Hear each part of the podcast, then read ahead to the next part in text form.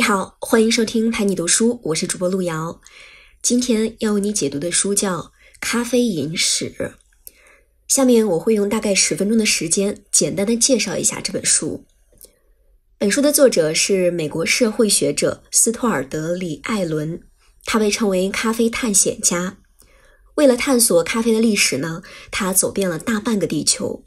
从咖啡的发源地埃塞俄比亚出发，一直走到了当今世界上最大的咖啡生产国巴西，探索了人类接触咖啡的整个历史。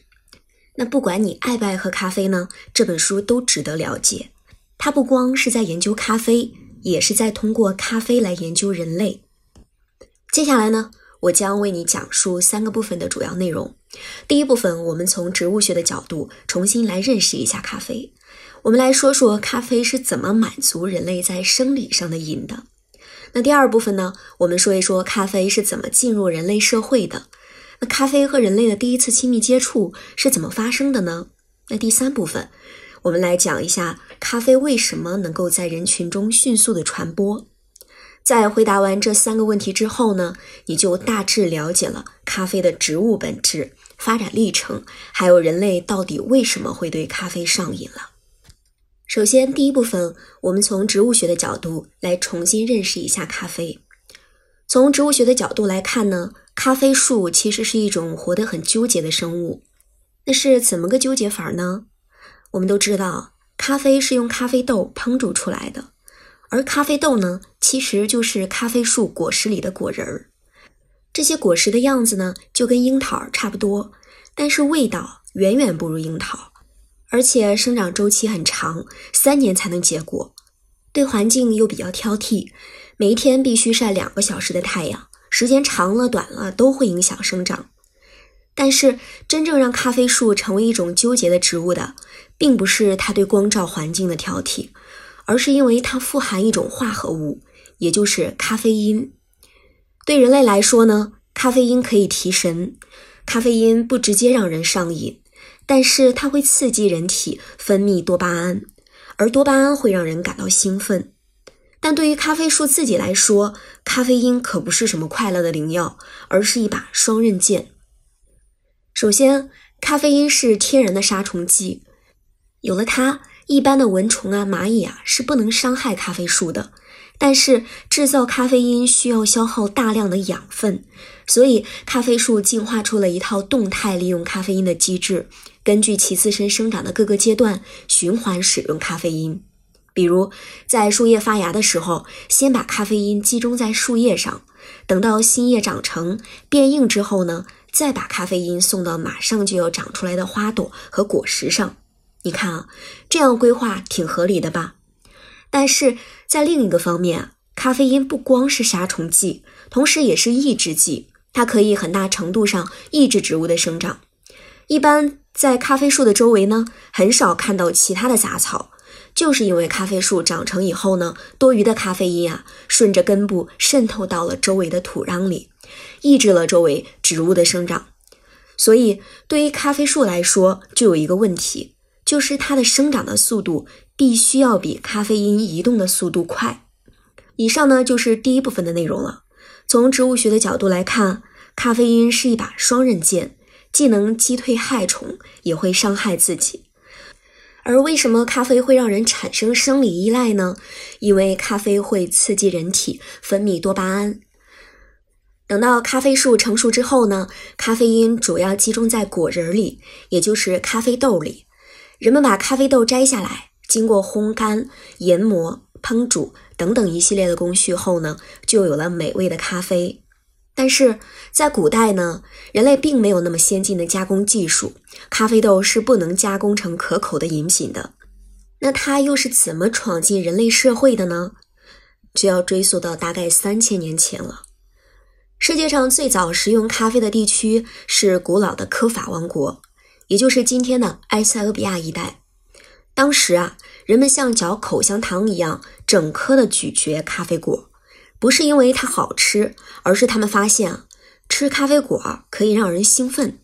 后来呢，人们还把咖啡豆和油脂混合，做成了高尔夫球大小的点心，专门呢给战士服用。目的就是让战士提振精神。但是这个科法王国的士兵偏偏呢很不争气，作战的失败率极高，动不动就被敌方俘虏了。而且敌方呢有一个爱好，贩卖奴隶，他们经常把俘虏的士兵送到附近的奴隶市场贩卖。结果啊，携带着咖啡豆的俘虏呢被贩卖到了很多非洲国家。历史上的咖啡豆最初就是这么传播开来的，直到今天呢，我们喝的大多数咖啡都是当年科法王国产出的咖啡的变种。那咖啡被传到其他地方之后啊，马上就成为了权力的象征。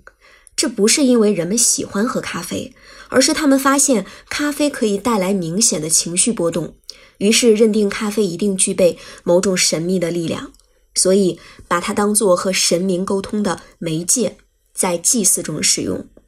以上内容呢，就是我们要讲的第二部分：咖啡是怎么进入人类社会的。我们可以管这个时期称为咖啡的迷信时期。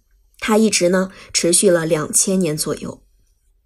当然，仅仅是满足了古代人的迷信需求呢，还远远不足以让咖啡在全世界流行。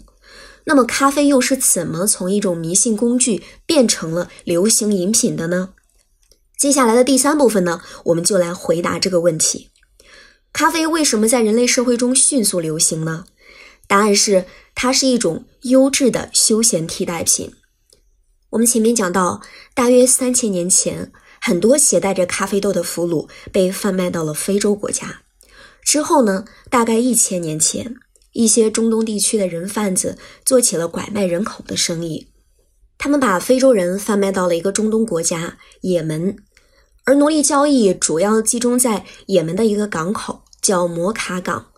对于咖啡而言呢，这一次远行却是一次巨大的机遇。到了摩卡港之后呢，当地人很快就接受了咖啡，还绞尽脑汁地研究咖啡的饮用方法，最终。大概八百年前，世界上第一杯现代意义上的咖啡被制作出来了。当地人用港口的名字给它命名，这个名字呢一直沿用至今，这就是摩卡咖啡。说到这儿呢，你可能会奇怪啊，为什么咖啡豆在非洲传播了两千年，人们都没有想到把它做成咖啡饮品，而到了也门，不到两百年，咖啡就诞生了呢？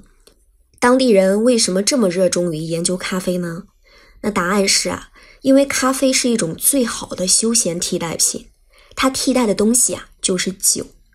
要知道，也门是个阿拉伯国家，民众普遍信奉伊斯兰教，他们的教义明确规定禁止饮酒，但是人们又对葡萄酒带来的那种微醺的感觉很向往，所以他们一直想找到一种能替代葡萄酒的东西。那咖啡呢，同样也能带来轻微的兴奋感，它理所当然的就填补了这个需求的真空地带。和阿拉伯人一样呢，在咖啡进入欧洲之前啊，欧洲人最主要的休闲饮品是酒，但酒喝多了会醉，醉了就会糊涂，糊涂就会误事儿。但咖啡正好相反，越喝越精神，所以欧洲人很快就接受了咖啡。整个欧洲社会的秩序也或多或少因此而改善。曾有史学家断言呢，欧洲国家之所以发展快，咖啡功不可没。比如17世纪，欧洲的一些政府官员有早起喝酒的习惯，喝完之后还要休息一会儿来缓解醉意。但用咖啡代替之后呢，他们的精神状态不仅提高了不少，连酒后的休息时间也省了，工作效率呢明显提升。当时呢，还有人专门写诗来歌颂咖啡，大概的措辞是：当葡萄酒的毒害强暴了整个世界，咖啡出现了，它不仅挽救了肠胃，也让脑筋变得更加灵活。以上就是我们今天要讲的第三部分内容：咖啡为什么能够在人类社会中迅速的传播？